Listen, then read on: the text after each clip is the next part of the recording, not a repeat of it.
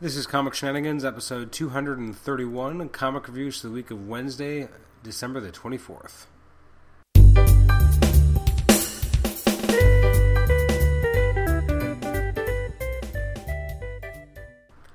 Welcome to the Comic Shenanigans podcast. This is episode 231. I'm your host, Adam Chapman. This is our reviews episode for the week of Wednesday, December the 24th. And I guess it'll be our last reviews episode that we'll be posting in 2014. Uh, so we're going to run through some comics in just a moment. Um, so this past week, um, an absolute massive glut of comics are released. Uh, on Marvel side, at least, they don't really have anything coming out on the 31st, um, whereas DC uh, actually, sorry, I'm. I, DC has three releases coming out on the 31st of December. Marvel has two releases, and so they just kind of shoved everything into uh, December the 24th. Which, to be honest, I would have thought they would have done the other way around. I think that would have made a little bit more sense because I, I feel like more people are more likely to pick up comics on the 24th, sorry, the uh, 31st of December, as opposed to Christmas Eve. But that's just me. Um, so there's a lot of comics that came out. Um, I'm recording this, I guess, on the Saturday, so it's the 27th. So um, it's been kind of a busy few days with Christmas and Boxing Day here in Canada, which I guess is an unknown quantity in the States. But uh, with Boxing Day is kind of like our Black Friday. It's a big shopping day. Um, so a lot of, you know, getting together with family and friends, which means not a lot of time to read comics. But I was able to squeeze in reading ten different comics that I could talk about for the podcast. Um, now, unfortunately, I don't have a lot of time to actually do the episode, but we're still going to be able to kind of run through these in a relatively quick fashion. Uh, first up is All New X Men Annual Number One, which is continued from the Uncanny X Men Annual. Uh, finally, the annuals, at least for the X Men books, feel like they matter uh, because Bendis is actually writing them, and it, we're finally on uh, finding out what happened to Eva Bell when she disappeared uh, in recent comics. Uh, just during a practice session and came back older. They're finally addressing that. It's written by Bendis, artwork by Andrea Sorrentino, uh, with uh, colors by Marcelo Maiolo. Um, I liked, I actually liked the artwork quite a lot. At times it was not sketchy, but the details weren't that like there was kind of a, a, lack of detail at sometimes, but I thought it actually really worked. Um, the script I thought was very strong. Uh, Eva, I think it's a little not as strong as the Uncanny X Men, just because I think that was a little bit more interesting with her meeting up with magic, uh, learning how to kind of control her powers so that she can go back, but also not wanting to do that at all because she ends up having a family and then being ripped away from that family. It was extremely heartbreaking. This was still a good issue, a good way to kind of end the story. Uh, I don't think it was as strong as the first installment, but I think it was still an entertaining issue at the at any rate. So I will give it an eight out of ten. Again, I think it uh, it felt like it mattered. Uh, I felt like it was important. Um, even though we've already kind of seen the character since then, now we understand what she really went through, which I thought was really gripping. Uh, next up is Aquaman 37, which I enjoyed. Um, it's again by Jeff Parker, artwork by Paul Pelletier. Um, this is Maelstrom Part 3. I'm just kind of digging the whole idea here that I mean, it kind of feels like a Aquaman World Tour. Like he's just kind of going from place to place, finding out more about you know his family, what may have may or may not have happened to his mother, uh, finding out more about what happened to his mother when she went through this portal, and ended up meeting up with Grodd. Uh, very interesting. Excited to see where it goes from here. The artwork's fantastic. The story moves along at a really good pace. Um, you know, I'm sure 10 years ago, if I if I had told my previous self, "You're gonna love Aquaman. It's gonna be one of the best comics we are being that's being written," I would have said, "Nah, I don't think so." Now, at the time, it was involving Sub Diego and it was about to be that weird Kurt Busiek kind of um, new version of Aquaman that was kind of a more of a, a fantasy comic. So I would have been even more incredulous. But the fact is that this book, since um, it was started by Geoff Johns and now that Jeff Parker has taken over, has remained a really entertaining book. Uh, month in, month out, I look forward to it. Um, when I buy it in collected editions, I can't wait to give it to you know my brother-in-law Paul, who's been on the show previously, because uh, he's liked Aquaman as well, and he's also kind of someone who never would have thought that Aquaman would be that entertaining a character, but it's actually been a really solid book for a while now uh, for the last few years, like three years. So it's been it's been interesting that it's been so consistent and entertaining. Uh, speaking of something consistency and entertaining, uh, let's talk about the opposite of that. Um, let's talk about Avengers and X Men Axis number nine. Uh, it's called New World Disorder. That's book three of this kind of uh, miniseries, and that's definitely true. There's definitely a lot of disorder here. Uh, it's just a fucking mess. Um, I I just don't get it. I, I don't understand I actually read online that someone made a kind of a snarky comment, and I actually thought it was more kind of on point than you would expect. Is that maybe the reason why we got you know this nine issue series over the course of three months is that by the time it people could get a sense of what the event actually was and were reading the first issues, it was too late to cancel their orders for the rest of the series, which is kind of a really like. I mean, if you look at original Sin was coming out what twice a month, I think, and then this one came out three times a month.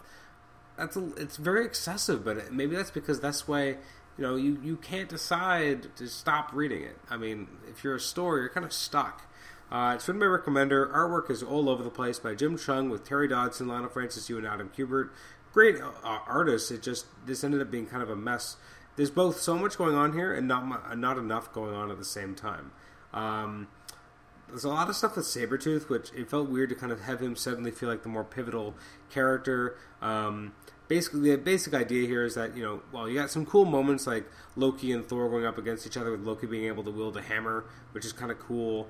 Um, uh, having, you know, the Red Skull and um, and uh, Iron Man kind of going up against each other, um, having Apocalypse kind of turn on what he was doing himself.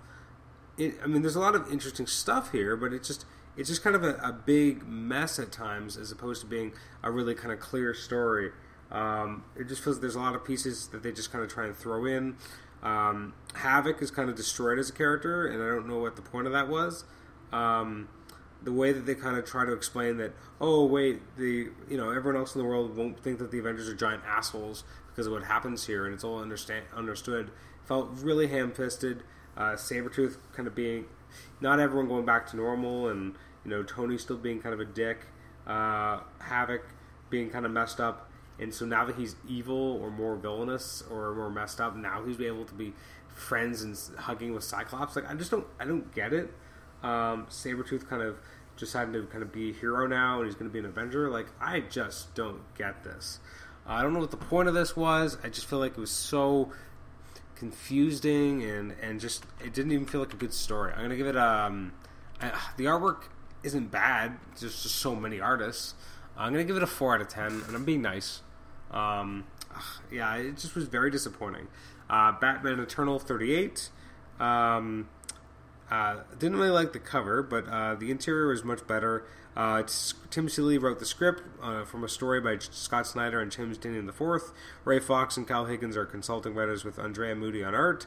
Uh, I did like the the artwork, although at times I felt that the details could have been a little bit more defined, especially in like in the musculature of these characters. Um, it definitely feels like a, a, bit of a turning point. Um, but uh, it felt like a little bit less important than previous chapters, and it's it still had a lot going on, but I think it was a little less riveting. Um, previous chapters, I think, have been a little bit more exciting as opposed to what was really going on. Uh, I'm gonna give it a five and a half out of eh, maybe a six out of ten. It wasn't bad. It was just it was just another chapter. Uh, next up is one of the best books of the week, Daredevil number eleven uh, by Mark Waid and Chris Samnee. I'm going to give this a 9 out of 10. It's immensely entertaining. Uh, the script by uh, Mark Waid remains just terrifically on point, understanding Matt Murdock's character. Chris Samnee's artwork is just uh, gorgeous. I really like the um, the idea of this stuntmaster, this new stuntmaster character, and how the old stuntmaster feels about it, and um, the kind of revelation at the end as to what's really going on. Uh, the fact that the Stuntmaster is trying to kind of go Daredevil by using the uh, "Man Without Fear" tagline. Uh, extremely entertaining, uh, well put together. It just snaps, crackles, and pops. Um, this this issue, this series is is a breakfast cereal. Uh, it's immense, as I said, immensely entertaining, and um, every every issue is just, just a joy and that's what you want from your comic. I mean, you're paying what four bucks a month. You want to get a good, solid story with fantastic artwork and storytelling that really makes you go, "Huh, that was really entertaining." And that's what I feel like. That's what this is every month. Um, next up is uh, uh, sorry, Death of Wolverine: The Logan Legacy, number seven. I'm of many minds about this. It's uh, written by uh, Charles Soule and uh, Peter Winn on art. Um, I actually really like the art by Peter Winn. I don't really know his art style, but it's extremely good. We finally come back to what started in issue one, which I thought was a terrible, stupid way of starting any story. Then the last five issues have been pretty great. Uh, some of them much better than others. The Mystique one was brilliant. Um, all these characters kind of reacting to the death of Wolverine, which is really cool. And now here, it feels like finally I we kind of see where they were trying to go with it in the first issue, but just fucked up completely. Here's a lot more interesting, especially if you've been reading the uh, Death of Wolverine Weapon X project or whatever that series is called. Um, we're seeing those characters. I don't know at what point in that, that timeline we're seeing these characters, but it's interesting to see how they're kind of confronting all these um, characters that are related to Wolverine. Although I don't know what the hell happens to to Elixir here. It's really messed up. You have this character kind of show up out of nowhere and start like grabbing people and trying to absorb their abilities, and I guess he'll taking away Daken's healing factor, which is actually a really cool concept. Um, it's leading into the Wolverines um, weekly series, which I'm not sure about, but otherwise, I actually was pleasantly surprised by how much I enjoyed this issue, considering how much of a mess the first issue was. It actually felt like I had a a good reason for being, even though it really is just setting up a weekly series. It gives you a reason to kind of want to read more to find out what really happens with all these characters next. Um, and I wasn't expecting to, to, care, and I came away from this issue being like, okay, well, that was actually a lot better than I think it had any right to be, and it was much much more interesting. Uh, next up is Deathstroke number three. Um, I like this, and I'm not really sure why. Um, it feels like every issue I'm just kind of like, that was fun. I don't. The artwork is absolutely fantastic. Uh, Tony Daniels just knocking it out of the park. The scripting could be a little stronger, but even then, it's not bad. Um, you know, I still don't know why we have this young Deathstroke, and there's not real reason for it. But we have some a- excellent action here, a great interaction with a character who may or may not be uh, Deathstroke's dad. Um, we have this. I don't know if we've seen Bronze Tiger yet in the uh, New Fifty Two, but kind of a, a very kind of um, he almost feels very 90s in terms of he got like I don't know like, um, like almost like teeth or fangs around his neck. And he's got these giant talons on his on his extending from his uh, his fists. And then it looks like he's got like more kind of jagged edges all over him, but it's kind of a cool design, and I like to see their fight, their brief fight together as well. Um, the last page, that's a very young and innocent looking version of Harley Quinn, and if it wasn't for the fact that and I'm guessing, yeah, it is Harley Quinn, but it's just kind of a weird version because she doesn't really look like Harley Quinn. Um, but uh, anyways, it's really, really entertaining. Um, I never thought that I'd be this interested in a Deathstroke ongoing. Uh, the artwork is just fantastic. I mean, Tony Daniel is just killing it. Um, again, the script isn't as strong as the art, but the but the artwork itself is just amazing. Um, I'm gonna give it a seven. Again, the story's not the greatest. It's okay. It keeps going, but uh, really, the uh, main star here is the artwork. Uh, next up is Flash number what, 37, uh, which remains just ho hum. Um, Barry Allen's still stuck in the Speed Force, and I feel like that's going to go on for a while, and I'm not that invested. Uh, and having the kind of dark Barry dealing with the current continuity is kind of intriguing, but I feel like I, I just I'm not that interested. And I feel like I'd be more interested if it was more of the focus just on, on the Dark Barry, and we didn't have any focus on regular Barry, and we really did wonder where he went because his story is so boring and so generic, and um, and the artwork remains uninteresting by Brett Booth. I'm just not a big fan. Um, I mean, it's not as yeah, it's just Robert Venditti, Van Jensen were the writers. Brett Booth did the pencils. Uh, I'm just not a big fan of the way he makes characters look. Their, their elongated faces, um, you know, just not my artistic cup of tea. I'm gonna give it a five and a half. Um, it's not bad. It's just I find it uninteresting. I find it a little bit. Uh, it leaves me nonplussed or indifferent. Uh, next up is New Avengers 28, which feels like we're getting closer and closer to something, uh, as we're five months out still until time runs out. Um, so this is picking up right off, I think, from the the last issue of Avengers. It's You Can't Win Part 2 by Jonathan Hickman and artwork by Mike Deodato and Mike Perkins. Uh, we have Sunspot kind of coming into the fray. Um, we have uh, Steve Rogers using the alternate version of the Hulk from that Avengers storyline that I kind of wondered if there was a point to it after Infinity. They keep going back to it and actually making it matter. Uh, we have the Army of Shang-Chi's. Um, we have um, the uh, the Mighty Avengers kind of jumping in as a another effort um, it's really interesting to kind of see everyone kind of coming into play, uh, leading into something bigger. Uh, the fact that Steve Rogers has been outmaneuvered uh, because he didn't realize that uh, that uh, Invisible Woman was actually working against him. Um, the artwork's fantastic, especially that page where you have uh, the Hulk standing there, and then the alternate Hulk smashes into the ground, and you send uh, Captain Britain flying, as well as um, uh, Black Panther. It's just a really cool spot, and then seeing the two Hulks go at it, very cool. Uh, I'm gonna give it um, eight and a half. I think it's a very solid, entertaining comic, and we're just getting like it just feels like all the pieces of the puzzle that we've been slowly have had them assembled for us over the last few months are starting to come together in in a big way. Um, so that's an eight and a half out of ten. And the last comic this uh, week is Robin Rises Alpha number one. Uh, this was a bit of a mess. Uh, it's written by Peter J. Tomasi, artwork by Andy Kubert, and some of it was good. It just I felt like after last issue, I almost didn't need this. I didn't need this one last thing. First of all, the first what five, what ten? Sorry, is it ten pages that are basically just a recap from the last issue, which I thought was a little unnecessary. Like we already know what happens, so one fourth of this comic is a recap, and then it looks like Batman's so out of it, but he gets up almost immediately, so it really feels disingenuous. Then you have Kalibak showing up and kind of tearing up the uh, the cave, and again that felt uninteresting too. And Damian suddenly having all these powers uh, using the, the penny to fight Kalibak and then shoving Kalibak back through the, the portal. There are some emotional beats here. Um, I think the script is alright. Uh, I just think, in general, the whole idea to give Damian superpowers seems strange.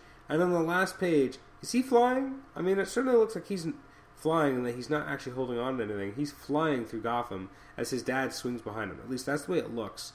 Um, maybe this will go in a really cool direction, having Robin with powers. Otherwise, I just don't really get it. And I'm, I'm, I'm glad if he wants to write uh, Damian, he's brought him back because Tomasi did some of the best work with Damian. Um, I'm just really curious if this really needed to happen. Um, I'm going to give it a six and a half. The artwork by Andy Kubert was not up to snuff, personally. Uh, he's better than this. Uh, now, the comics I didn't get a chance to talk about. Now, you might have to settle in for a few minutes because there's so many comics for me to mention. Uh, Arkham Manor number three, Batman 6618, Batman Annual number three, Bodies number six, Catwoman Annual number two, Dead Boy Detectives number 12, Earth 2, World's End number 12, Gotham by Midnight number 2, Grayson Annual number 1. Why didn't they just push all the annuals to New Year's Eve? It's so weird. Um, Grayson Annual number 1, Green Lantern Annual number 3, which I think is the end of Godhead, which so I have not had a chance to read the three chapters Godhead that came out this week. What the hell? Why three chapters in one week? Why not pace themselves a little bit better? Uh, Harley Quinn 13, He Man, The Eternity War number 1, Infinity Man and the Forever People number 6, uh, I think that's actually supposed to be a tie into Godhead as well, but that's what D- Diamond says. I haven't actually read it, uh, or previews, whatever you want to call it.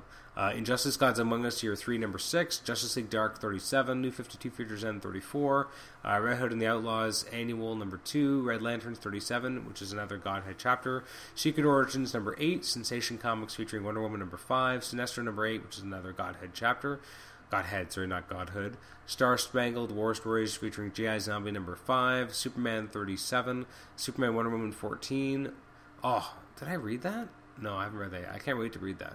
Uh, All New Invaders 13, All New X Factor 18, Captain America and the Mighty Avengers number 3, Cyclops number 8, Dark Tower Drawing of 3, Prisoner number 5, Deadpool number 39, Hawkeye versus Deadpool number 3, Loki Agent of Asgard number 9, Magneto 13, Marvel Universe Ultimate Spider Man Web Warriors number 2, Marvel's Avengers number 1, Nova number 25, Secret Avengers 11, She Hulk number 11, Superior Iron Man number 3, and Uncanny X Men 29. Whew, that is a lot of comics. Looking forward to next week, uh, coming out on Wednesday the 31st.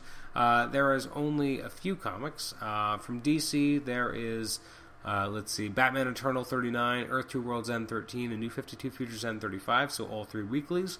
From IDW, there's Star Trek Planet of the Apes number 1. From Image, there's East of West number 16 with, um, I think, eight covers, so I don't really know what's up with that. That's strange uh, as well as Image First which is number one. So I guess it's a second look at that. And then from Marvel, we've got Shield number one. I believe that's the Mark Waid uh, launching series, which I'm excited about, as well as uh, all new Miracle Man Annual number one. So that is uh, everything coming out this coming week. Uh, thank you for joining me for uh, the last reviews episode of 2014. I hope you will join us for the reviews episodes in 2015 as well. Uh, the next episode I hope will be coming out either the 31st or 1st. I'm not really sure what it's going to be yet. It really depends on scheduling. It might be a look back at the year with Paul Scores. It might just be myself blathering on about something. I might talk about some of my favorite comics of the year. Really unsure what it's going to be yet. Um, so I've got uh, four days to get that recorded and posted for everyone. So we'll see if I can get, I can hit the deadline. Uh, but thank you for listening to this episode and thank you for supporting the podcast throughout the year. Um, it is definitely something. Uh, it's a labor of love. Something I really enjoy doing. Um, and I enjoy that I've been able to, you know, meet a few people through the podcast uh, that we've communicated. But AJ Reese, Matt Miller are two of them. Um, they're fans of the show that have been able to kind of, um, well, in AJ's case, actually be part of the show, which I've really enjoyed, and uh, just enjoy talking with people about comics, and uh, I really appreciate you know reaching out to me and talking about the show, things I can do better on the show, and uh, taking an active part in making this more of a community show. Whatever you want to listen to or whatever you want to hear, I want to do that. I want to make sure that I'm doing what my audience wants to hear. So thank you so much for spending the year with me, and uh, I hope 2015 will be another great one. Uh, we've had two full years of the podcast so far. Uh, we started in August 2012, so we've already done two full years. Um, now, I guess, two years, four months. So it's uh, amazing to me that this was started off as something that I've been talking about for years, doing with uh, Nathan Struck. Um, and then I was like, you know what? Let's, let's stop talking about it. Let's just do it. And uh, I'm really glad that I did that two years ago. And uh, it's been a lot of fun. Um, and so, thank you very much from the bottom of my heart and from everyone at Comic Shenanigans. Thank you for be for uh, for listening, and uh, please uh, continue to follow us for 2015. We hope we'll have even better content next year. Uh, you can reach us at comicshenanigans at gmail.com, like us on Facebook, rate and review us on iTunes, as well as subscribe to us on iTunes as well. Uh, post in our H Rome's thread, and uh, yeah, get involved. Um, you know, com- feel free to communicate with me about what you like about the show, and I want to be able to deliver. Uh, so thanks again, and we'll catch you next time. Uh, for the next episode, will be well, hopefully it'll be the last episode that comes up in in 2014. Uh, but in case it's not, Happy New Year! We'll have the new episode up soon. Bye bye.